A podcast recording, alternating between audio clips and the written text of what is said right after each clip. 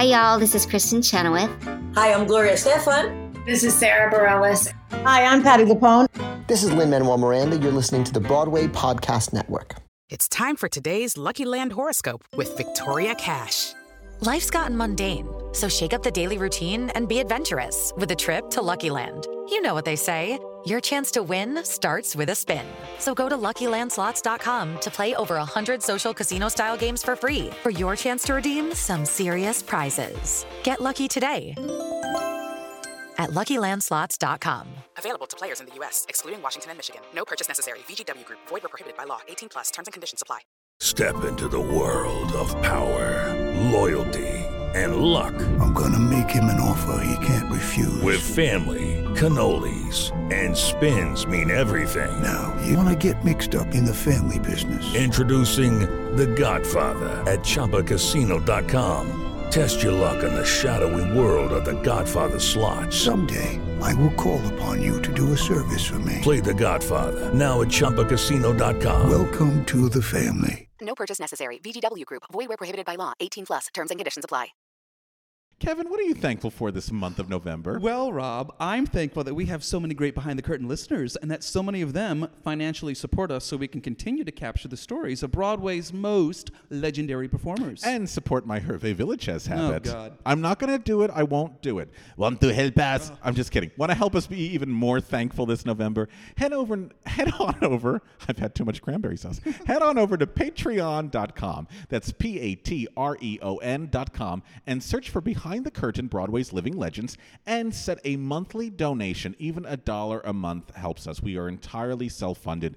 So please help, keep us on the air. I feel like PBS. like PB I was Your just contributions help us continue doing what we are doing. Here is a tote bag. uh, what are we doing this November, Rob? By being thankful that we can interview legends, eating stuffing, and singing Turkey Lurkey Time. Yes, I know it's a Christmas song, but it's about turkey. Go lay down, Rob. We are thankful for all of you, and we will be even more thankful if you can head over to patreon.com. That's P A T R E O N.com.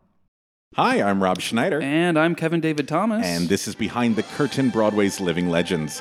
Don't forget to follow us on Twitter at Broadway Curtain and make sure to join our Facebook page at Behind the Curtain Broadway's Living Legends. And follow us on Instagram at Broadway Curtain Podcast Plus. You can always listen to our podcasts on Broadway World and Stitcher. Today's guest is one of the most beloved directors working in the American theater today and the definition of a mensch. As an actor, he appeared in productions of Fiddler on the Roof, Grease, Once in a Lifetime, and Tintypes, to name just a few. As a director, he's collaborated with such dramatists as John Guare, Christopher Durang, Neil Simon, Stephen Sondheim, John Weidman, Ken Ludwig, and Steve Martin, that's just a few of them. Right, and you might break his resume down uh, into a couple decades. Let's say the 80s, which included Sister Mary Ignatius Explains It All for You, The House of Blue Leaves, Anything Goes, Lend Me a Tenor. The 90s had Six Degrees of Separation, Guys and Dolls, that beautiful revival. A funny thing happened on the way to the Forum, Smokey Joe's Cafe. And then, in the past 20 years, The Man Who Came to Dinner, La Cage, Bronx Tale, both of them, Sister Act, Hello Dolly with Bette Midler, and next season's The Music Man with Hugh Jackman. Of course, this is after he works on Mrs. Doubtfire in Seattle. Are you tired yet? When I does am. he sleep? That's my big question is when does he sleep? To tell us what it was like to work with such legends as Neil Simon, Stephen Sondheim, Nathan Lane, Lynn Thigpen, Jane Meadows, Meryl Streep, and so many more. Here is the son of legendary New Jersey butcher Cy Zaks, four-time Tony Award-winning director Jerry Zaks. That was great, you guys. That was great. Thank lived you. it. I oh mean, my, my God. goodness. I feel so old. Yes. When, yes. when, when we had Larry Hochman here, he said, you know, Jerry's dad was the best butcher there ever was. So tell us about your parents. They had such an interesting life. They're both Holocaust survivors. You know, my mother spent a year and survived a year in Auschwitz. My father changed his identity, jumped a train to escape from the Nazis, and managed to stay safe for about five years. Yeah. Was reunited with my mother after the war. They both survived, What obviously. And yeah, I was born in Stuttgart in 1946, you know. Um, they had absolutely no interest in show business whatsoever. Uh, So and in fact- naturally. yeah, of course. No, and Larry Hochman, bless him, uh, I delivered orders to his mother from my father's kosher butcher store. small Yeah, world. Yeah, My very goodness. small. A small world indeed. So, okay, so you grew up in New Jersey, right? And then when did you start going to the theater? I didn't. I didn't go to the theater. I had a secret vice. I would play old rock and roll records uh, in the basement of my home, and I would sing them to myself in the mirror. Oh. And I would do, and it was quiet, it was private. I didn't want anyone to know I was doing it. My parents would have thought I was crazy, but I loved it. But I let that go. Uh, I tried out for a school play at Paterson East Side. I got so nervous, I choked in the audition and vowed never to have anything to do with the theater again. Oh, my. And I graduated, and uh, I was off to college. Uh, I was lucky enough to get into Dartmouth College. Oh, and, wow, yeah, up in Hanover, New Hanover, New Hampshire. Hampshire, yeah. And I went up, you know, I went up there. I was 16. I hadn't even turned 17 yet. Oh, I wow. know, right? And uh, I all I knew was I was going to either be a doctor, a lawyer, or an engineer, the reputable professions. That's so I thought. Yeah. You know. So I got up there, and it was a wor- I'd never spent a night away from home until I went to college. Didn't go to overnight camp. You know, I grew up sort of terrified of everything. You know, uh, and there I was in Hanover, New Hampshire, and I just loved the place. It was so different than the world I had grown up It in. is very like idyllic uh, is. college town in a It- way. yeah, It- it- yeah. It's, it's perfect, Very you sweet know, town, and it's yeah. beautiful and and I began living the life of an undergraduate, which meant uh, trying to get really good grades so that I could get some financial aid or more financial aid. Because in those days, it was one of the most expensive colleges in the country. It was three thousand dollars a year. That was it. I mean, think about it. Anyway, but it was, uh, and I, I again, I was pre med, and uh, for my first year, which was between 1963 and 64, when I went back to college in uh, 64, 65 at Winter Carnival, I had a blind date and I took her to the Glee Club concert and a hockey game, and I took her to the show that the Dartmouth Players did.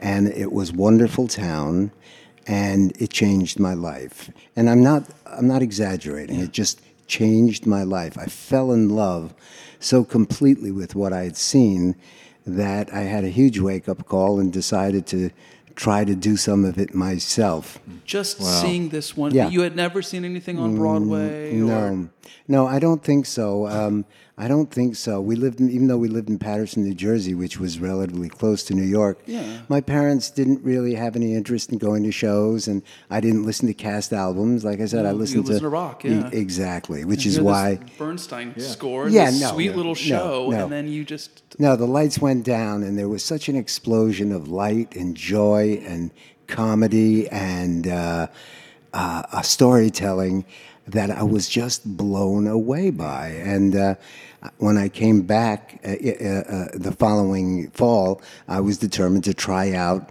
because I wanted to act. Yeah. And I was uh, determined to try out for as many of the shows as I could. And I started getting parts, and I started loving acting.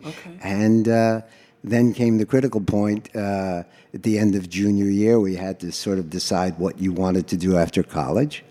And uh, I took the law boards. Uh, I, appl- I applied to and got into several law schools. And at the same time, I applied for a graduate assistantship at Smith College, which was then uh, all women, but it um, it was beginning a new MFA program in acting, and they accepted me, and uh, it didn't cost my parents anything, which was very important to me. They really couldn't afford to support what I was doing, and um, so I went to Smith as a very overweight uh, young actor who was very full of himself and thought he was the greatest thing since you know what. And uh, you know, I uh, was quickly put in my place and began to attack the whole uh, idea of being an actor. And by that I meant, I mean, I lost 40 pounds between my birthday on September and Thanksgiving. Oh, my. Uh, uh, I began taking dance classes. I lost the weight because I was in coeducational dance classes in tights, and it was not pretty, guys. it in. was. It's it was. built in. I mean, I saw myself in the mirror, and Yeah. it was like no, and so I I attacked that, and it was then after I lost the weight and started taking dance class that I started to play. I would lock myself in the dance studio by myself and play sound uh, LPs, original cast albums, over and over again, and I would um, dance to them. Yeah.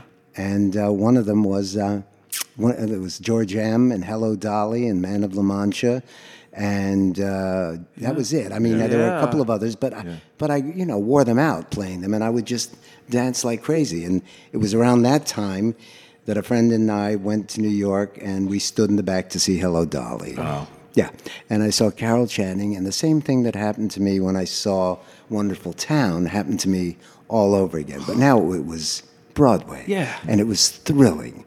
And And you were doing it too at this point. you know, I, was doing it in grad school. you know, yeah, yeah, yeah. that's right. I was, Yeah. you know, I was doing that thing that my parents were very distressed about. I was curious about that as Oh, well. they, yeah. they they almost went into mourning. You know, it was uh, no, no, it was just so sad. They really It's were not the disappointed. they probably thought you were well, gonna- an Ivy League education to be an actor.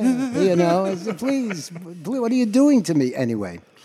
Yeah, so I saw Dolly. I went back to stand in the same spot two more times. I saw Ginger Rogers and Pearl Bailey, and Oh, dreamt that uh, this this is what I wanted. This is what I wanted to do. But um, then fast forward 50 years or something, and I did. But but there's a lot went on in the meantime. So that was you know I, I finished in I finished graduate school in in the uh, spring of '69, Right. and then came to New York To be an actor. To be an actor. Did To- you- to- oh yeah. Did you come to New York with anybody? Did you and a roommate come Uh, you- yeah, we had two roommates from Smith. We split an apartment. It was a total of seventy-five dollars a month, incredible. twenty-five each, and I was so happy. I was, I and, I and what happened was I got my copy of Backstage. I circled the auditions. I was lucky enough to have gotten my equity card. Um, at the summer Dartmouth Summer Repertory Theater was an equity company, and they had an equity core company and many apprentices, and they realized that they were one equity contract short, and for some reason the artistic director asked me if I wanted to join equity. This is when I was a junior. Or, or- Wow. And I said sure. So I came armed with an equity card, which meant access to auditions. those Yeah. auditions. yeah. Exactly. So I can remember it as, oh man, you guys, you're bringing, bringing me way back. Thank you. No, I love it. I love it. No, I went, my first audition I went to was for the Performing Arts Repertory Theater, uh, children's theater organization that was run by Jay Harnick and Charlie Hull. And they went on to become TheatreWorks USA. Right. And I auditioned my heart out, and I was still staying at my parents' home with one of my roommates. We hadn't even moved into the city yet. and I got a call, and I hung up the phone, and my, my uh, roommate said, Did you get a call back? And I said, I got it. I got it. And it was the part of young Tom Edison in the show Young Tom Edison. Oh my God. And so I rehearsed, and uh, so began an association with TheatreWorks uh, that lasted for about two or three years. I did Young Tom Edison, Young Abe Lincoln, Young Tom Jefferson, Young Ben Franklin, the title role, man. Right. And but it was an extraordinary preparation and training, you know, yeah. and it was so much fun, and uh, that's how my acting began. And for ten years. Uh, I was very. I think the thing I'm proudest of is that in those ten years, I never had to take um, a day job. You know, I was able to survive on various acting contracts and occasional unemployment, and because I was determined not to ask my parents for help. So, you know, I was too afraid to fail. Actually, Yes, and, of uh, course. and I loved it. So, you know, uh, and for the next 10 years, I acted, you know, in uh, plays off Broadway, uh, uh, on Broadway, in commercials, on a soap opera, in a film. When know. you would have to sing, was there a go-to song that you always did Um, yeah, there were. The, uh, I would, I would do "Soon It's Gonna Rain," oh. and I would do "It's Not Unusual" by Tom Jones. You know. Oh yeah, no, they were really bad, and and. I, but I did them with great gusto. You know? Oh, yes? Then, then I started to figure out that I needed to create a little bit of an event in my audition. That is to say, do something unexpected, you know, something unusual, but not stupid, you know? And so uh, I remember auditioning for Neil Simon and Manny Azenberg and Bobby Moore, I think, for uh, an understudy assignment in. Um, uh, oh, what is what's the show with? Uh, it's not she loves it, Little Me. Oh. Little me. Oh my oh, God. Yes. And so one of the parts was of a comic Nazi, and so I stood in front of them in the stage of the Alvin Theater, now the Neil Simon Theater, mm-hmm. and I sang, "Smile though your heart is aching, smile even though it's breaking. When there are clouds in the sky, you'll get by if you smile." And I would oh went on into this operatic, manic, maniacal riff on a crazed Nazi, and then finished it with "You'll find that life is still worthwhile if you'll just smile." So I did a little three-act play, Oh, yeah. and it was. Uh, you know, it involved taking a chance. Yeah. So, to anyone who's listening and thinking about this, take a chance, plan it, work it, rehearse it, come in with a plan. Don't you know? And be brave. Mm-hmm. Oh, be brave. Take a chance because there are so many people out there doing what you you know wanting to Yeah. do Right. what you want to do, and so you know you've got to you got to work on it. Yeah. You know, and you've got to love what you do. So anyway, that was so that was ten years of auditioning and acting and.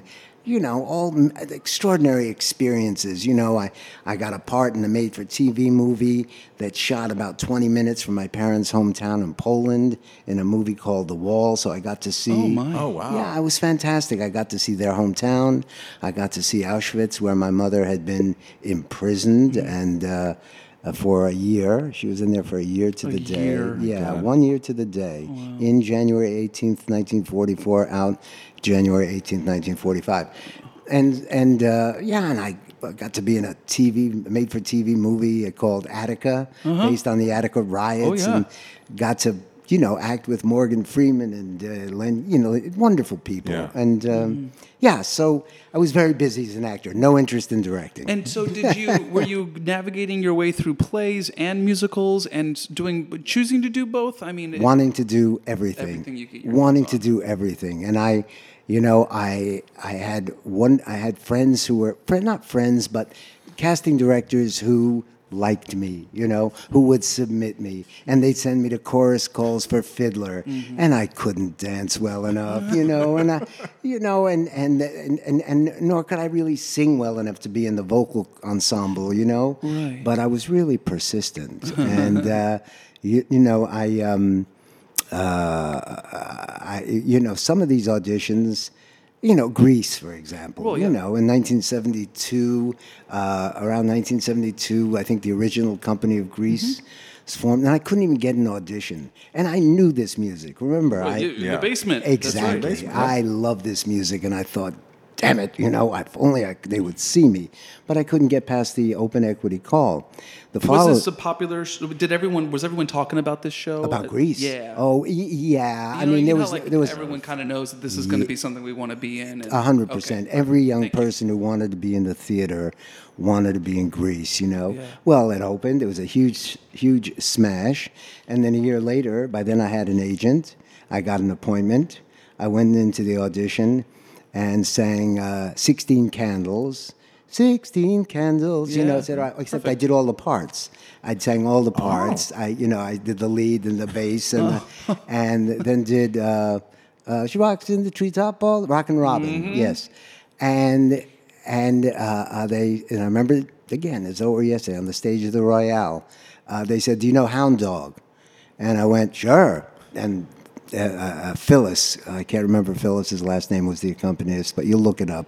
And and I, na- I laid into Hound Dog because clearly, and then they had me read a scene, and then they gave me an adjustment, and they were at, re- reading me for Kenickie. Yeah. And I just committed to it, and I'll never forget leaving that audition and them saying from the darkened theater, "Thank you, see you again," and the writer standing up saying, "Yeah, real soon," and you know, you walk out of the theater and it's it's like the birds are singing and you want to Yeah, tap it's dance down 45th Yes. Street. So, Yes. you know, and so I got cast in the national tour of Grease. It was the best acting job or the the most you know lucrative acting job. And Yeah. It was four hundred and fifty dollars a week at the time. I can remember, and but the th- we th- we and I was so thrilled when I got the job when I got it. You know that I ran down to the Royale and I stood in the back just to watch it because it was still running on Broadway, yeah. and I was watching it thinking, my God, I'm going to be gonna be part me. of this. Yeah. Yeah. Intermission, the lights go down. I turn to the kid to my left. I say, "Good show, right?" He says, "Yeah." I said, "I'm going to be in it." He said, Me too. And it was John Travolta. age age 18 age 18 kid. nah and we and so it began and we went into rehearsals and i toured in grease for 10 months and then when timmy meyers left the show who was the original kenickie i was asked to come in and do it on broadway and i did it at the royale for 10 months and Wow. And that was your debut. then, yeah, yeah, it was uh, it was bliss. Oh, you know, man. you can imagine. You know, uh, it's like it's like any kid who grows up wanting to play baseball. You want to end up in Yankee Stadium. I'm sorry, and there I was in Yankee Stadium, except it was called the Royale Theater. Right. You know? and it was And Grease. It was yeah. great. and It was Grease, and and God, we thought we were the hottest shits in the you know on the planet. Well, we did, you know, but again, it was all consistent with just wanting to act, wanting to act, wanting to work, and that show led to another show, and. Uh, and all, all this time, I had been involved with the Ensemble Studio Theater. Okay, tell us a little bit I was about that. well. yeah. My acting teacher, who visited us at Smith and directed us at Smith College, my last semester at Smith, directed us in a production of The Crucible. He said, "When when you come to New York, if you come to New York, I've got an acting class. Please join me." So uh, several of us did. Yeah. Curt Dempster. Mm-hmm. And one day he came in and he said, I got a space on 52nd Street and we're going to make it a theater. And so we all, the- all the acting students and various other colleagues of Curt's, went up to that space on 52nd Street with, Mm-hmm. you know, paintbrushes and scrapers and ladders, and we turned it into a theater. Wow. And so the reason I tell you this is that I continued to act there, and it was there around 1979 or 78 that I began directing.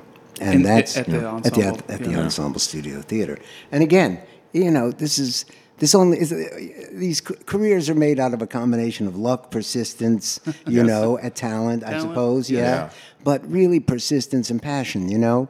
And luck. I, a friend of mine said, "I read this play. I want to do this part. We'll just do it not as a formal production. Uh, do you want to direct it?" And I thought, well, okay. Never I- considered directing before. Never, never. And then I uh, I directed this informal production of the play. It was called The Soft Touch by Neil Cuthbert, and it went. It was gangbusters, and it was hysterically funny. And uh, I stood in the back and listened to the laughter, and uh, and discovered how much I loved orchestrating the lives between two or more actors on stage. You know, controlling what the audience heard, when they heard it. You know, what not to say, when to say it. You know, just orchestrating the music of a play. And I began that, and then again, luck. Uh, the Ensemble Studio Theater has a one act marathon series that they've done for years now. And back in those days, all the scripts that had been chosen for uh, inclusion were stacked in the lobby of the theater, and all members were able to just read them and, you know, say, I'd like to be involved or audition for it or something. And it was there that I read a copy of Christopher Durang's Sister Mary Ignatius Explains It All for You. Now, I had acted in a play by Chris called The History of the American Film the preceding year at Hartford. And uh, I'm going on too long. Tell me I'm Nope, not. this is right? great. this, is, this is exactly what we love. And this so, is exactly and what we so love. I called Chris Durang up. I said, Chris, hi, listen, sweetie, I just, yeah, I I just read your play, uh, Sister Mary Ignatius all uh, explains it all for you, and and it's fantastic. And I know, and I've never, can I direct it? Would you let me direct it? You know, and uh, I love this play. And he consulted with his agent, who later became my agent, a, a woman by the name of Helen Merrill, and they said, okay. And I did it with the great Elizabeth Franz in the leading role. And all of a sudden, there was an explosion at the Ensemble Studio Theater over this play. Um, it didn't proceed onto a commercial production because I don't think anyone at the theater in the position of leadership at the time was interested Yeah. in the broader audience, you know. But two years later, Andre Bishop at Playwrights Horizons uh, said, I want to do this, and will you direct it? And we went on to do it at, the West Side Arts. Uh, Sister Mary Ignatius, and The Curtain Raiser was the actor's nightmare. And suddenly I was finding myself transitioning from acting to directing. And the great thing that I discovered was that it really didn't matter what you looked like as a director. you weren't being cast, you know, really depended on your ideas and your skill and your ability to make the music and the play and work with people. You're working with more Yeah. personalities. and, you know, Totally, you know, but I was, you know, it's it's why I came late to the came late to the appreciation of the visual elements of any given production Mm-hmm. because I was focused on having two actors mean what they say to each other. Yeah, you know, right, yeah. and That's all. You know, I mean, Yeah. but and that's a, and you never exactly right. It's and and so I've been. I've been working on that, trying to get it right ever since. That's that's the long story Sum short. up, yeah. Now, before you transitioned to directing, though, you got to work with Zero Mostel. It was the best. Uh, yes. Uh, Jay Harnick, who is one of the founders of TheatreWorks, uh, was also a, a director, and he directed a production of um, The Rothschilds first. So I got to do that. I played Nathan, the eldest son, opposite Theodore Bikel. And then he was doing a production of Fiddler on the Roof, and he asked me to be Mendel, the rabbi's son, and to understudy Mottel, uh, which I did and loved because it was all the original choreography, all of you know Jerry Robbins stuff, and again, it was I loved the show. And then the following year, Zero took it out again, but the fellow playing Mottel was ill, and Jay asked me if I would do Mottel opposite Zero, and so for the next six months. I received the greatest acting lessons any young actor could possibly get.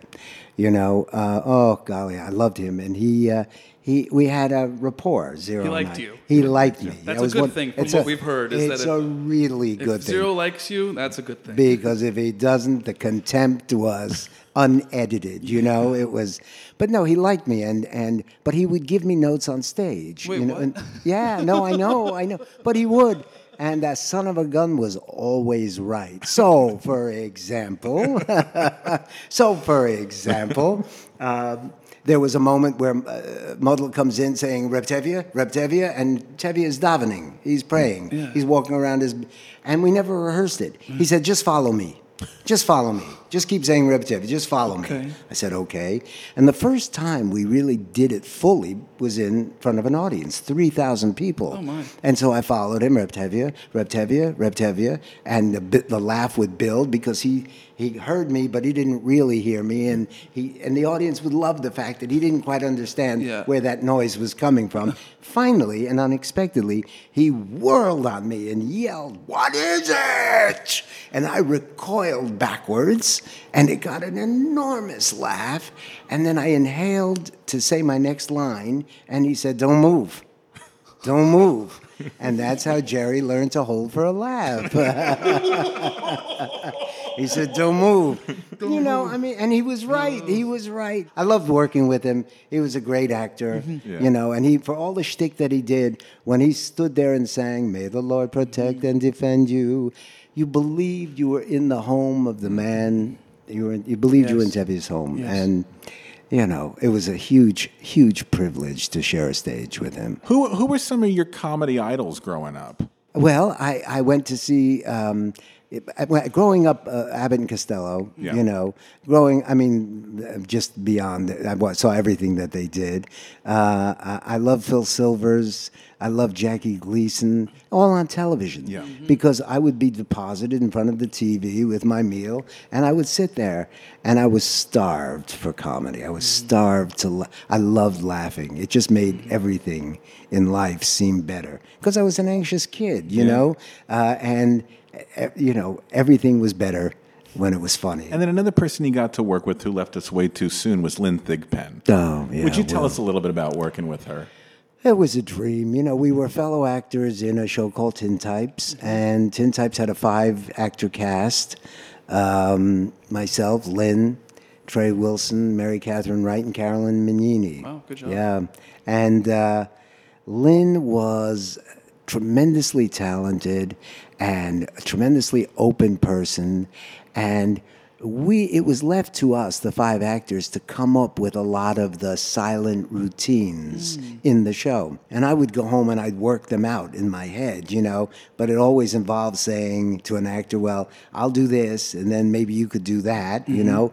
And that's a really not good position to put another actor in being told what to do Right. by another actor i Kind of forbid like the golden rule of what not to do. I, no, Like, you yeah. do not do that. Yeah. You do not do that.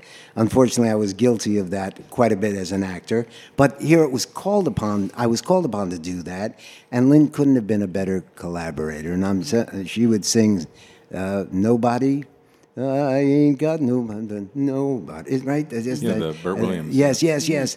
And that wonderful, rich, uh, alto voice, I, I just went right to your kishkas. You know, it was uh, really something. So I loved her. She was a great, Special great- one. a real special one, and What do you look for out of an actor when they come to audition for you? credibility. Credibility. Credibility. I want you know.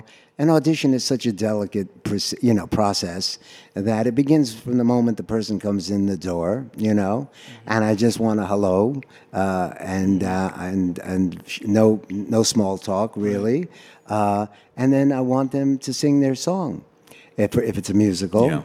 and I don't want them to sing it to me. Do not ever sing it to me. Put the person you're singing to on the back wall over my head and mean everything you say. Don't ever close your eyes when you're singing because a lot of people love to close their eyes because their feelings. Of, The minute you close your eyes, you shut off the window to your soul for the person watching you. And so, you know, so I, I first I listen. I listen to the quality of the voice. Some people have thrilling voices, other people do not. Someone with a thrilling voice, is, you know, i- i- it does that. It thrills you, and then I want to work with that person. Um, I, I want to work. I want to see. I want to give them notes. I want to give them adjustments. I want to see if they finish my sentences or not. I want to try to imagine what life with this person in the rehearsal room would be like. You know, um, and then if there are scenes to be read, I want to believe that they've got their attention more on the other guy than on them uh, than on themselves. You know, and there's years of. I could give you many specifics about, you know, how an actor can betray where their attention is by the way they deliver a line. I like people who make their points. It's what I'm doing now. I don't know what I'm going to say next, but I'm going to make Right. my points until you interrupt me or until I run out of things to say. But I'm going to make my points. I, I, the example I use is if you have a speech that says "I love you" 50 times, I would rather have someone say "I love you, I love you, I love you, I love you, I love you, I love you, I love you," rather than try to find 50 interesting ways to say "I love you." Mm-hmm. I I love you. I I I'm not interested in that. You know, yeah. it's phony. It's self-involved, Yeah. and you can take this to the bank. If you can succeed in making the other person more important to you than yourself, you will succeed in making the audience pay attention to you much harder. So that these are some of the things, you know. I'm looking for physical attributes based on the needs of the role, you know. Uh, but sometimes it, you know, it just talent will out, you know. In Guys and Dolls, uh, Nicely Nicely Johnson was originally played by a heavy actor, Stubby Kaye, heavy fellow, you know. A lot of his lines were ca- tailored to the fact that he was heavy. Right. So when I was auditioning, I was looking for every overweight Character, yeah. actor Yeah, in the yeah. city. And they all came in and they were all okay, but Walter Bobbie came in and was thrilling. Right. He was thrilling. And Walter and I had done Grease together, so we'd known each other. But there was just no denying that he was the most dynamic of the performers to come in. So he got the part. Right. You know, Nathan Lane, uh, you know, uh, uh, uh, Nathan Detroit is supposed to be Jewish esque. I uh-huh. suppose, you know. Well, Nathan had nothing to do with being Jewish, Nathan Lane, that is. But he was hysterically funny. He made me laugh. Everything mm. he said made me laugh. I believed, I believed. What I look for is the capacity to make things life and death. And that's something that some actors can do and something that some can't. Yeah. It's the ones who are capable of making believe as though their lives depended on it Yeah. that make me pay attention to them. When you were acting, did you follow some, you know, an acting methodology? You were Stanislavski, Meisner, or you just Yeah, gut instinct and off we go? No, uh, it was uh, my my training was uh, Curt Dempster was my main acting teacher, and he had studied with Sandy Meisner in the neighborhood playhouse. So we did a lot, of Meisner exercises, you know. But I can't say that I really was a real student of it. I just tried to mean what I what I was saying, you know, and try to do it in a way that would make people care, or better yet, laugh, Yeah, believe it, or you know. laughter. Well, the laughter would only come if they believed it, you know. when I yeah. yeah, and and uh, oh, it's it's um, you know. So anyway, Is there a science to comedy? yeah.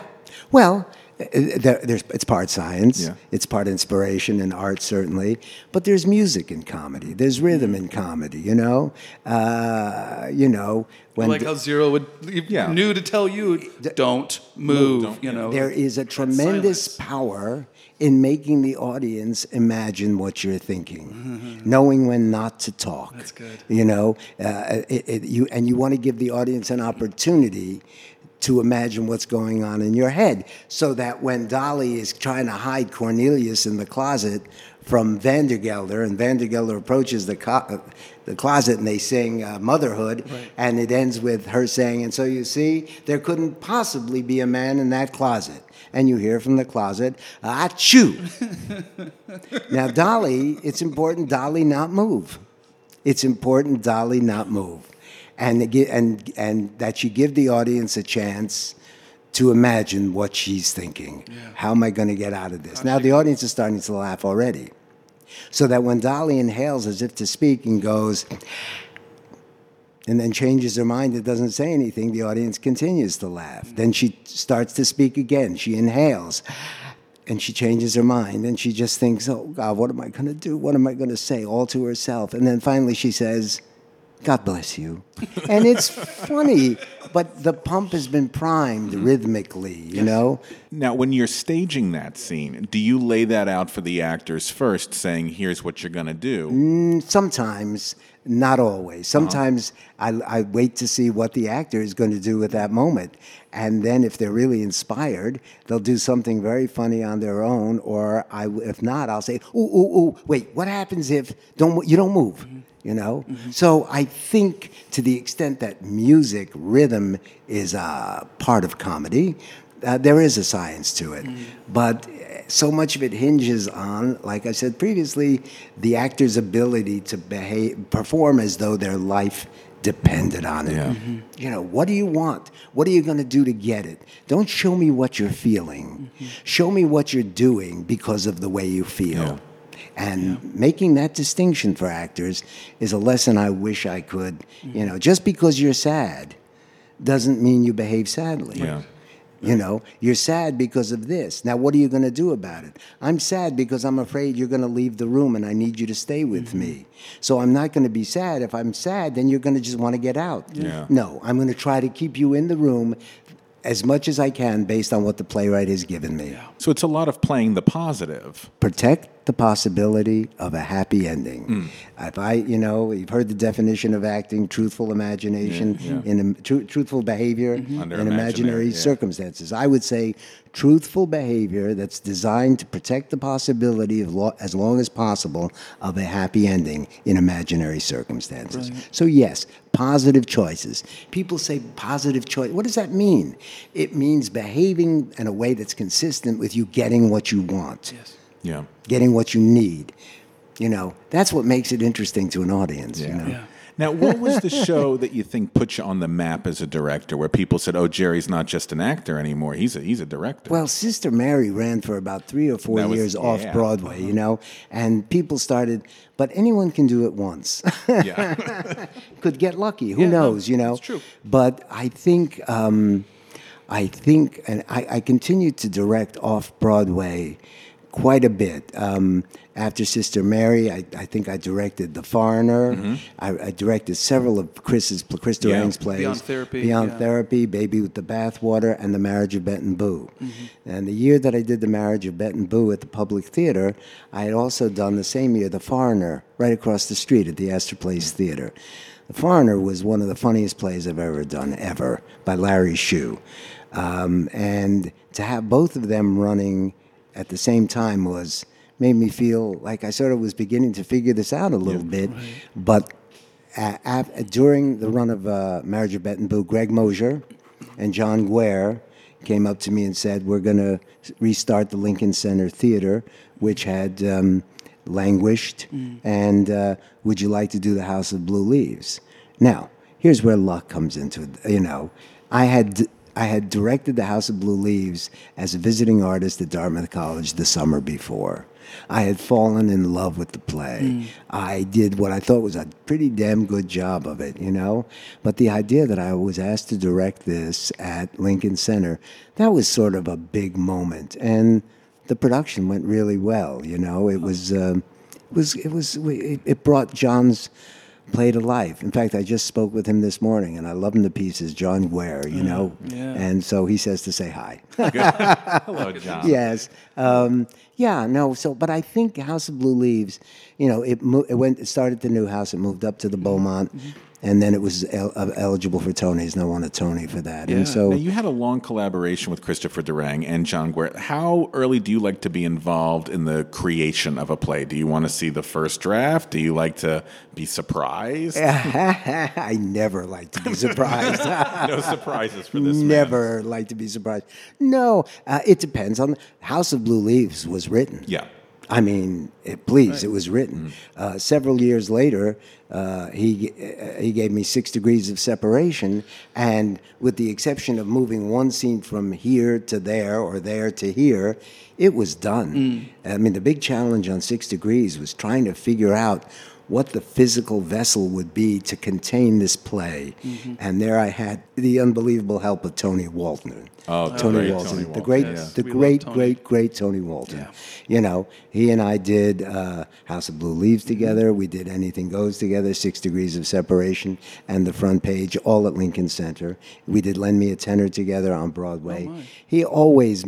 He always made me better, you know, and I loved our collaboration. It was Tony who encouraged me to go with a more abstract set rendering for Six Degrees of Separation because it begins in an apartment, it begins in a house, it Right. begins in a place that you think would have walls. So literal. Yeah. Indeed. Yeah. But then he said, but it was Tony who said, but look, on page 28, it goes here, then it goes there, then it goes here. And pretty soon we real we worked, we kept talking and talking, and we realized that if we had two sofas and just the Kandinsky above, we could represent all the locations with a back wall that had a couple of above in limbo spaces where mm-hmm. people could appear and disappear. Judy was boring. Hello. Then Judy discovered ChumbaCasino.com. It's my little escape. Now Judy's the life of the party. Oh, baby, Mama's bringing home the bacon. Whoa, take it easy, Judy. The Chumba life is for everybody. So go to ChumbaCasino.com and play over 100 casino style games. Join today and play for free for your chance to redeem some serious prizes. ChumbaCasino.com. No purchase necessary. Void where prohibited by law. 18 plus terms and conditions apply. See website for details. Hello, it is Ryan, and we could all use an extra bright spot in our day, couldn't we? Just to make up for things like sitting in traffic, doing the dishes, counting your steps, you know, all the mundane stuff. That is why I'm such a big fan of Chumba Casino. Chumba Casino has all your favorite social casino style games that you can play for free anytime, anywhere with daily bonuses. That should brighten your day a little. Actually, a lot. So sign up now at chumbacasino.com. That's chumbacasino.com. No purchase necessary. Group. Void were prohibited by law. See terms and conditions. 18 plus.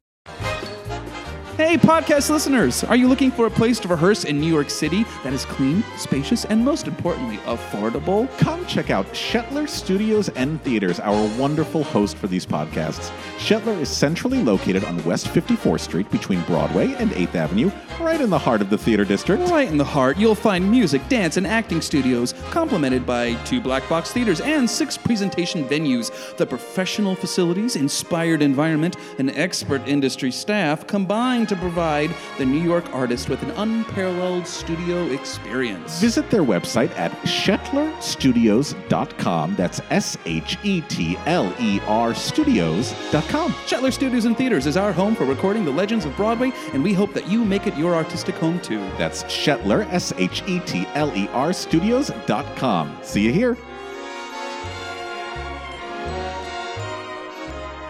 Let's talk a little bit about the rehearsal process. So it's the first day. Everyone is looking at you. What do you do? What do I, first of all, I t- that's really funny because I just did that for the we're doing a, a dance lab for Music Man, and we just I just did that Oh, before I came here. Fresh. They're brand new, a bunch of people, and I say, look, aren't we lucky? Right. Aren't we lucky? That was the first thing I said to the cast of Hello Dolly. Yeah. Aren't we? How lucky are we? And then, of course, everyone sort of cheers, and we mm-hmm. acknowledge that gift that we've been given. Mm-hmm. And I say, my rules are real simple, you know be nice, be kind. Do not even think of directing another actor. Mm-hmm. Do not even think of commenting on what another actor does. Do not allow your personal agenda to ever upstage the work. The work is the most important thing. So if you've had a bad day, you know, go outside, scream and rant and act out, and then come back in. This, the rehearsal room is a special, sacred Yes. kind of place, you know? And so uh, um, treat it that way, treat each other that way. And if you want to protect the possibility of me hearing you, you will not suggest something in front of everyone else.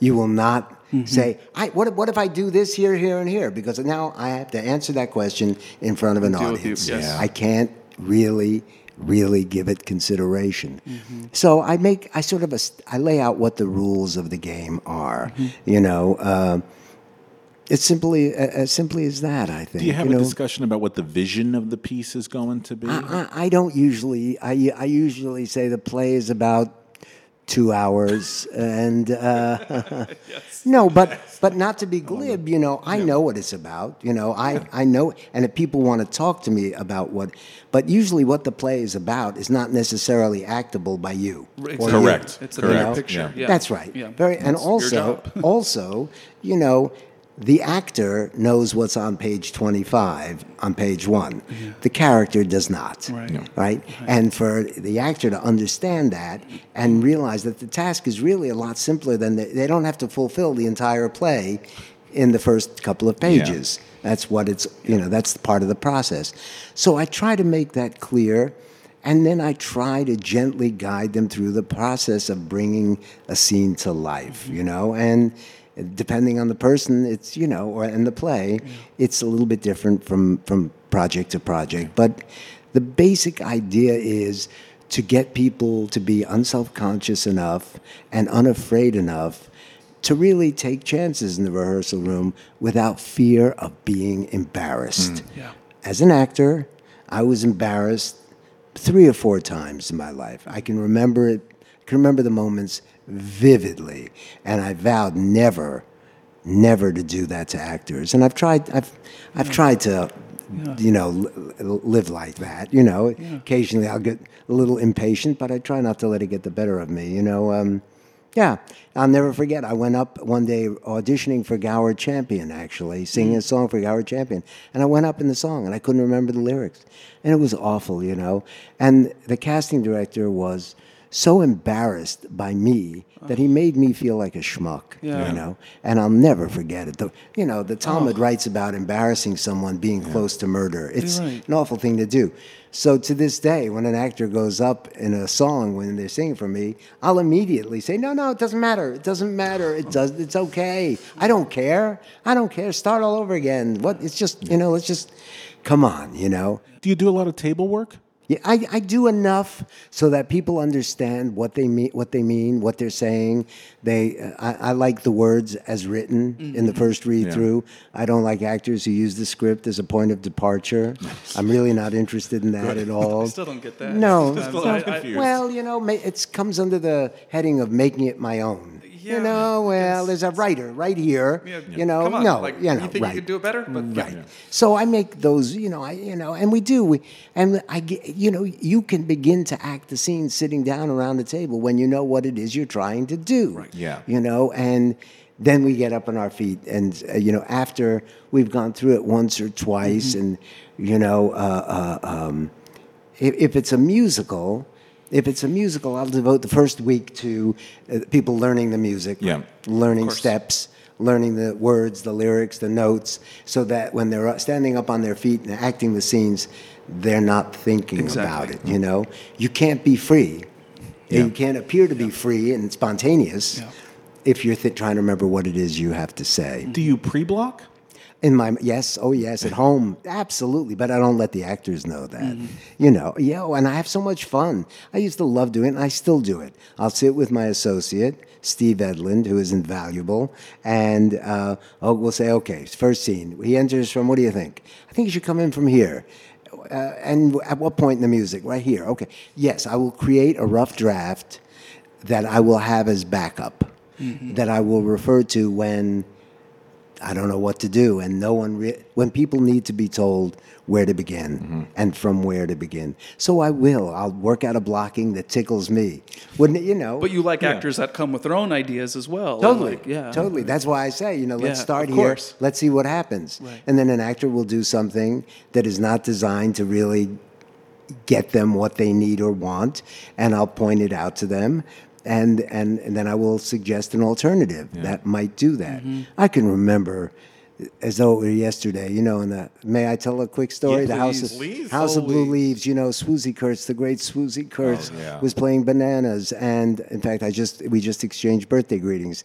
Hi, Swooze. Anyway, um, yes, she was playing bananas.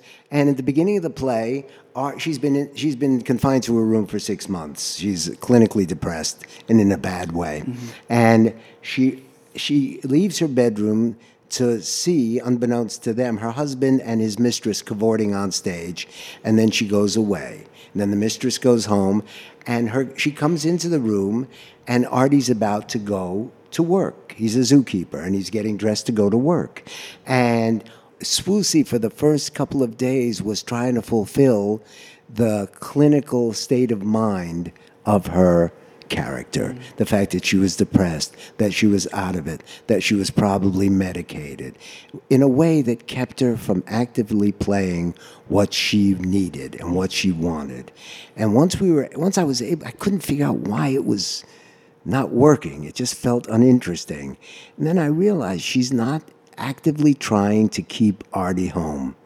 What she wants is for him not to leave her alone. What she wants is for him not to go to work. And the brilliant John Guare has written words for her where she commutes from, I love you, I love you, I hate you, I hate the way you look, I hate, you, but I really love you. And she does everything, if it's all in service of trying to keep him in the room, then you as audience care. Yes. You go to, you know, laugh, laugh, laugh. Look, laughter, it's the sound of an audience falling in love, period. Mm-hmm. It's what it should be. So I try to get the audience laughing as soon as possible so they start falling in love with the characters as soon as possible. So that when the shit hits the fan for the characters, they care. care. Yeah. They Yes. care. Yes. It's math, it's music, you know, mm-hmm. but there's no, no one's written down, written it Right. all down. All you have is the Bible, the script and you try Right. you keep going back to that trying to figure out why what you're doing is working or isn't working or how it could work better Right. I just came up with a great idea for a music man i wish i could tell you but i can't Okay.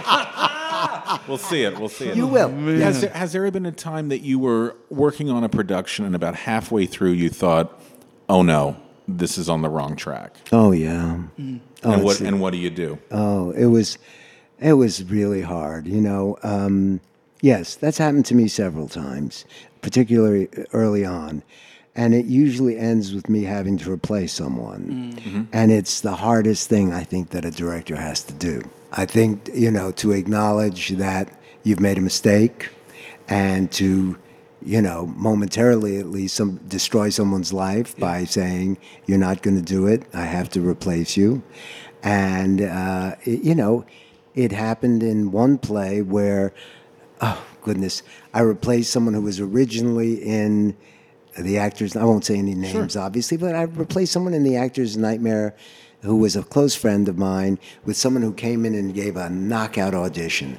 So I had the awful task of telling my friend he wasn't going to be in the play. Then, two weeks into rehearsal, it becomes clear that the fellow who was in the play would laugh, would crack up every time he did something funny. Oh. It was it was really shocking. Now, I had run into that previously, and when I said to the actor, "Is this going to be a problem for you?" It, it went away immediately, you know. But with this person, it it, it he, he couldn't control it, and it became clear the other actors were you know, in in trouble. Uh, uh, they, they just were unhappy. You could see it because it was keeping the life from happening on stage. So, long story short, I replaced that man with my friend who it originally was going to do. So it had a happy ending. It's a ending. happy ending. You know, but it happens. You know, Yeah. it, it it happened recently. It happened years ago. I think it, it it's it's happened, and you. One's inclination is to find all sorts of excuses for why things aren't going well, except the re- acknowledging the reason it is because you know that telling that person is going to involve tremendous stress both for them and for you. Yeah. Yeah. Neil Simon, working with Neil Simon. Would you tell us a little bit about this collaboration? Neil Simon, I go uh, God because I can visualize this letter that he wrote to me that I have framed on my wall that starts with "Sometimes you make me cry." Go figure. Oh. I love this man. Um, you know, I generally w- would be uncomfortable with writers sitting in re- in, in on rehearsals Mhm. Yeah. until I had a draft of something to show them. Yeah. You know, Right. but it was Neil Simon, and and he tried to make me understand that he was not not sitting there judging my staging or my work with the actors. He was listening to the play. And sure enough, I was one of those lucky guys or women who would would have Neil Simon tap them on the shoulder and say, "Jerry, read this," and he would give me a rewrite, and. So as I'm reading the rewrite, and it was invariably funny and smart and good, I would be thinking, I am the first person in the world to read a Neil Simon line. And I'm sorry, for the little Jewish kid from Paterson, New Jersey, it's never grown old, you know? Yeah. So, anyway, it was great. He was a, remarkable collaborator and uh, a brilliant writer and a brilliant rewriter. And, um, you know, I did Laughter on the 23rd Floor with him and 45 Seconds to Broadway. And unfortunately, he became ill during 45 Seconds to Broadway and couldn't participate Yeah. in the way that he wanted to. But uh, talk about an ear, talk about, you know, genius talent. And hearing uh, the music and comedy, really, like hearing, you were talking about. hearing the music and comedy and knowing how to create conflict Mm-hmm. and be able to justify every character wanting what they wanted, Mm-hmm. even if it was at the expense or in conflict with, you know, look at the odd couple. I Yeah. mean, it's I mean- brilliant, you know, or any, any one of his great plays. So loved working There's with him. There's two actors that you return to a lot, or they return to you a lot Nathan Lane and Lewis Stadlen. we had Lewis on the show. I love yeah. Lewis. Well, he makes me He's laugh. a character. Well, he is On He's and off the stage. Uh, he's you know it's he's got the gift, and and Nathan has the gift. You know, of the gift of credibility, mm-hmm. of commitment, of timing. Timing again. What is timing? Mm-hmm. Timing is knowing when to talk, and when not to talk. Mm-hmm. Eh, as n- knowing when to. That's what it is. Yeah. You know, it's like knowing. You know, knowing when you when to start to talk and then change your mind, or you you know, eh, eh yes, and both of them. Both of them, both Nathan and Lewis, are craftsmen. Yes. You know, with Nathan, I came up with this opening to a funny thing happened on the way to the forum where the premise was that this is a rep company and they do comedies and tragedies, mm-hmm. right? And alternate nights. Right, and tonight, and why is this night different? Manishtana Hawaii. Why is this night different? Right, this night is different because Pseudolus comes out and he sings tragedy tomorrow, comedy tonight, and I said the curtain goes up and they're oh, doing it's a Medea. They're doing Medea. Tragedy night. I mean that that was how Robbie Marshall got the yeah got, got the gig to choreograph it because when I said to him, you know, should we do a better version of Jerry Robbins comedy tonight or should we do something different? And he went, oh, something different, something different. I said, okay, here it is. this is what we do, and you know, and, and that's what we did. He jumped on it. This idea that they mistakenly put on a that was the springboard into the evening. Right. Well, if I could tell you the joy in analyzing and dissecting with Nathan, you know, the reaction, because what happens is he would go, tragedy tomorrow, comedy tonight, curtain would fly, and there was mm-hmm. tragic music. Mm-hmm. Mm, ba-da, ba-da-da-da, bum, ba-da. You know, breasts being Sherman beaten. Durham, yeah. Yeah, yeah, it was really tragedy. And for 10 seconds, and then the curtain came down. And we went right to the vamp. Mm, mm, and I mm, can still hear Nathan's line that he has next. Well, that's the thing. Before he spoke, we wanted to get as many laughs Yep. before he spoke. And it involved him freezing so that when the curtain came down, he didn't move. No reaction. No reaction. Now the audience is imagining what's It's going ahead on. of his yes. They're imagining what's going on in his mind Mm-hmm. and they're laughing. Then he starts to talk to us. He goes, and then he looks back at the curtain. he does a take back. Did I really see what I thought I just saw? Second laugh. Then he looks at us and he goes, and he doesn't smile. Now you notice there was no sound. Yeah. So I, I would. It was up to me to say, Nathan, that him laughing like that is wonderful. Vocalize it. We got to hear it. So he would go. now the entire audience can hear him, and that back and forth. And it's the same with Lewis Stadlen, you know. I, it's the back and forth. That's why the shirt I wear that says rehearsal is the best part. I mean, that's because it's in that mo- Yeah. those moments that we really play it. You know, it's mm-hmm. sort of like you know foreplay in the best in the best Yeah, way. yeah, you know, yeah. And so is- you would plan that, you would figure out you- almost mathematically with Nathan, you guys would sort of try to figure it out and, and figure out the best way to get the biggest laugh. the number of laughs. Yeah. You got three laughs, and and you better make sure that the fourth and fifth laugh are bigger than the first one. It has to, yeah. And that and as long as that's happening, you can go. Now, someone might call that milking. I Well, saw. not if you, sorry. no, no, no, But no, if it's no, rooted no. in truth, like you said, you That's have someone like exact- Nathan Lane who can. Yeah. I don't want support ever it. catch anyone trying to be funny. Yeah. That's and death. therein is the and trick, it, it's right? right. It's a high wire act, and so that's yeah. That's so cool. And Lewis, I mean, you know, Yes. we've done a million shows. Oh. The la- latest is, you know, he was uh, Horace Vandergelder, and he was wonderful, Mm-hmm. you know, because he's a showman. And I went to see him. I stood to see him three times in Minnie's Boys, back when. Yeah. Yeah, because I wanted to be in that show, oh. and I wasn't in that show. And I don't know if you, you know, if you get a, ch- I don't know if there are clips of it, but him, his version of Groucho Marx was unbelievable. There's some on YouTube. There is. Yeah, it there's some ju- on YouTube. He's it's- phenomenal. Yeah, so you know, these are major leaguers. I like to play with major I was going to say you yeah. like being in the major Yeah, leagues. totally, totally. So when it comes time to direct Guys and Dolls, and everyone's telling you, "It's my What favorite." everyone? That's right. Yes, yes, yes, yes. Go ahead. So everyone says to you, "This is my favorite musical." Right. That's code for Don't f- screw it up. Yeah. Yeah. Don't Exactly. screw it up. And now, here's where my lack of literacy regarding Broadway shows comes in handy. I, I'd never seen Guys and Dolls, you mm. know, so I read and listen to it as though it's a brand new show, mm-hmm. you know, and I'm going, oh my God, this is great. Holy crap, you know. Whoa, whoa, this is really good. This is re- really great. And then you begin the process of trying to do it so that it feels as though it was written yesterday, you know? Mm-hmm. And you have to pay you have to listen to the play. That play, that musical was written not unlike a lot of musicals of that period in a series of alternating in one full stage scenes. In, in one, set up the scene, fly the curtain, full stage, bring shut down in one scene. And if you try I was determined to do it a different way, you know. And Cy Feuer, who was one of the original producers of it, said, "Don't do it. don't do it. The show will bite you in the ass. You know, don't do it." And so, you know, uh, um, yes, the expectations were very high with that show, and it was a very difficult.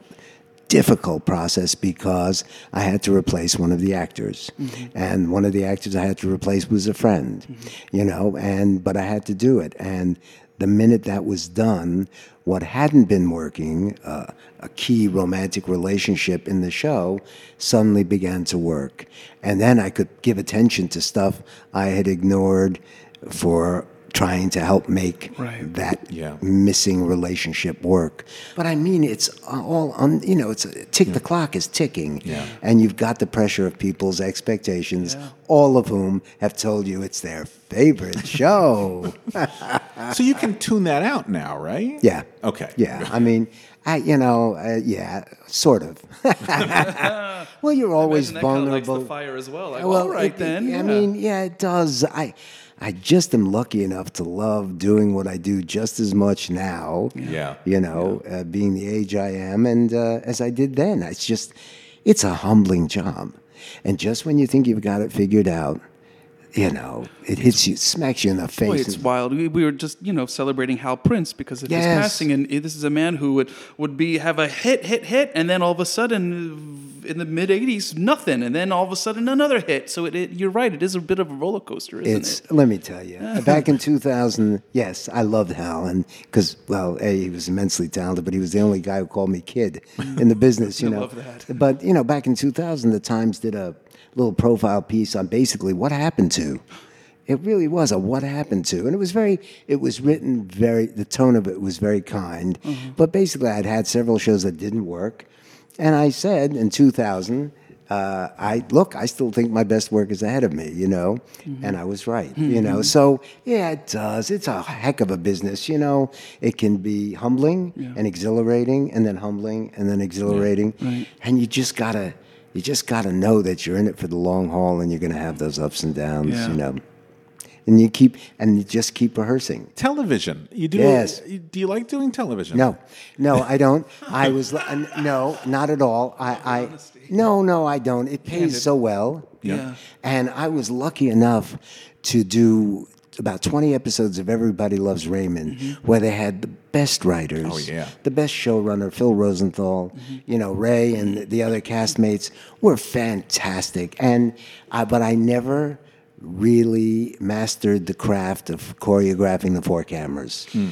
And truly, um, that's a large part of what the a director of episodic does is Yeah. really get the shot, get the shot. You know, occasionally I'll I'd stage something that would be genuinely funny, that was a surprise in the script, but it was very hard to make a suggestion to an actor and have him say, "Well, no, I don't think so," you know, and give reasons why they wouldn't do oh. that.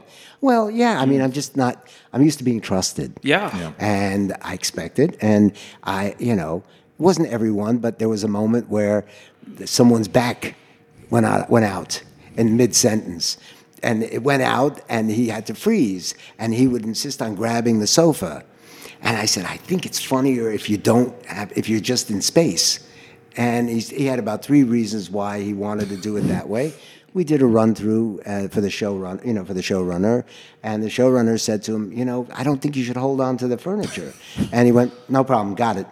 Now that's why. Yep. Yeah. he There has- you go. No, I like, I like the authority I have. I like the control that I have. Mm-hmm. Um, I like, I like conducting. If the musical director conducts the orchestra, I conduct everything. Yeah. I do, and I conduct, you know, uh, uh, everything from the overture to the, you know, to what happens. That the rate of new ideas is very important to establish at a high rate as soon as possible, because you have. Listen to me. I'm, I'm bringing up my old my lines that I've said to people. You have 12 minutes to 15 minutes of goodwill from the audience. Yeah. You have a, a finite amount of time for them to really care and want to find out what happens next. Right. And if you squander that, you're in trouble because you can't get it back. Yeah. So that informs a lot of the beginnings of shows that I, I do. Openings are very important to me. Yeah. You know, so. And so now you got Mrs. Doubtfire coming up, and then you got Music Man next season. Uh, you don't have to talk about details of the Music Man, but what makes you want to tell this story? What's because it just spreads joy. I, you know, you know, not unlike Dolly, it's a show that makes people feel happy, you mm-hmm. know, and grateful for having given up, you know, two, two hours, two and a half, whatever, two hours and 20 minutes of their time because it's made them feel better. Mm-hmm. I can't listen to that soundtrack without becoming happier. Yeah. Yeah. You know, and I love the idea. I love the love story. You know, this guy who prides himself on never having gotten his foot caught in the door. Mm-hmm. You know, never, you know, love him and leave him, man. Right. And on to the next scam. And that's, and the adrenaline. And all of a sudden, you know, again, why is this night different? Why is this moment different? This moment he discovers something else. Mm-hmm. And as Meredith Willson has said, he's a good man who does bad things. Mm-hmm. That's mm-hmm. all. He's a good man who does bad things. He doesn't expect to help out this little kid. He doesn't expect to, you know, to, to deal with a woman on a, you know, equal standing, you know. And so it creates joy. I love shows that are so-called joy machines, Yeah. you know. Yeah. I was, you know, just reading an interview with Sacha Baron Cohen, who just has done this incredible series on Netflix called The Spy. Have you Yeah. seen? Yeah. Yeah, it's really My good. God Almighty, he's damn good. But at the end of this interview, he said, uh, I think it was with the Times. I think he said, "I love musicals. I love musicals. They're about joy. I love them. They make joy. You know." So, I I, I love. Uh, being responsible for that. I, I love doing that. I mean, I remember getting a beautiful letter from Joanna Gleason, who came to Dolly against her will. She was going through a difficult time and had lost someone close to her or something. And you know, uh, it was a it was a wonderful note of gratitude for making this moment in her mm. life better because of what she experienced on the stage. So. You know, that's, that's why we it's do strong it? stuff. Yeah. Yeah, Yeah, it's it's a pretty really strong thing. it is. It's very, and we forget. You know, I mean, it, we forget what an impact we are capable of having because we're usually too busy trying to figure out how do we make this moment work, or that's not the right tempo, or you know, uh, you're getting too angry too soon. You want to protect the possibility. Stop, stop.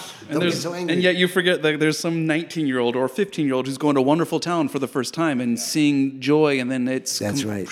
But I, changes, that you know. was, yeah, the lives are changed. Yeah. I really So, believe it. I, uh, as I as I as I say to my companies early on, I guarantee you, or just before the first preview or something, there are going to be kids in that audience who fall in love with theater for the rest of their lives because of what you're doing. Think about that for a second. You know, now get out and have a good time, Right. and make sure you're prepared. Get to work.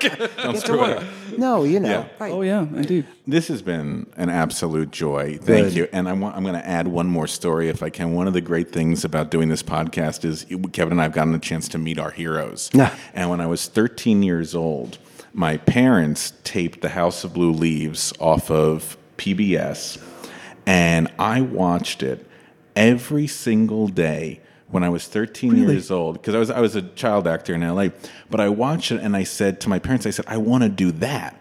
And they said, Oh, you mean acting? And I said, No, that meaning the direction. Um, you are the reason I got into directing. You're gonna. You, I'm uh, gonna Me cry. too. I didn't know this, I swear to Rob. you. After I swear four to you. years of all these episodes, I had Yeah, no idea. Absolutely, absolutely. Oh my And God. if you go back to my home in LA, like on my bookshelf is that VHS cassette as a It's reminder. like a memento. Yeah, like a- oh you my you God. have we get to meet our heroes There doing go. this, and you have That's really inspired cool. me so much. So I just wanted to say thank you so much for that. You're welcome. You, you just made my day. It means you the world. made my life. Nah. So thank you. Thanks. All right. Until next time. Bye, everybody. Bye. My pleasure. Today's episode was recorded at Shetler Studios on 244 West 54th Street. Visit Shetler Studios to book your room today, and you could be as cool as us. That's S H E T L E R studios.com. And a big thanks to our sound editor Daniel Schwartzberg and social media manager Bethany Ann Selecki.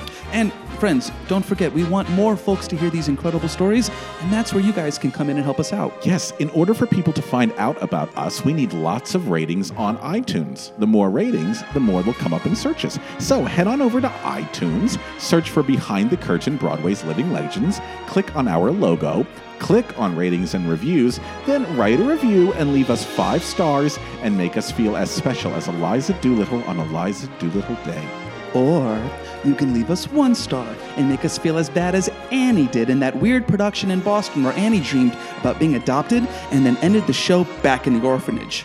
True story, Rob was there. I saw it. So head on over to iTunes and make us feel even more special than we already do.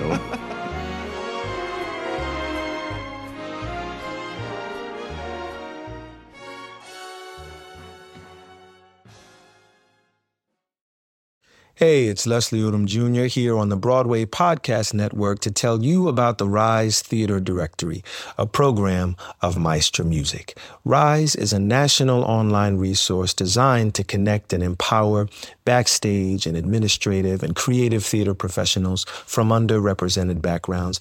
If you work or aspire to work in the theater community, this can help you find your next project. And if you hire theater professionals, search the Rise Theater Directory to find your next team. Create your profile now and get more information by visiting risetheatre.org. That's theater with an R E R I S E T H E A T R E dot org because only together we rise.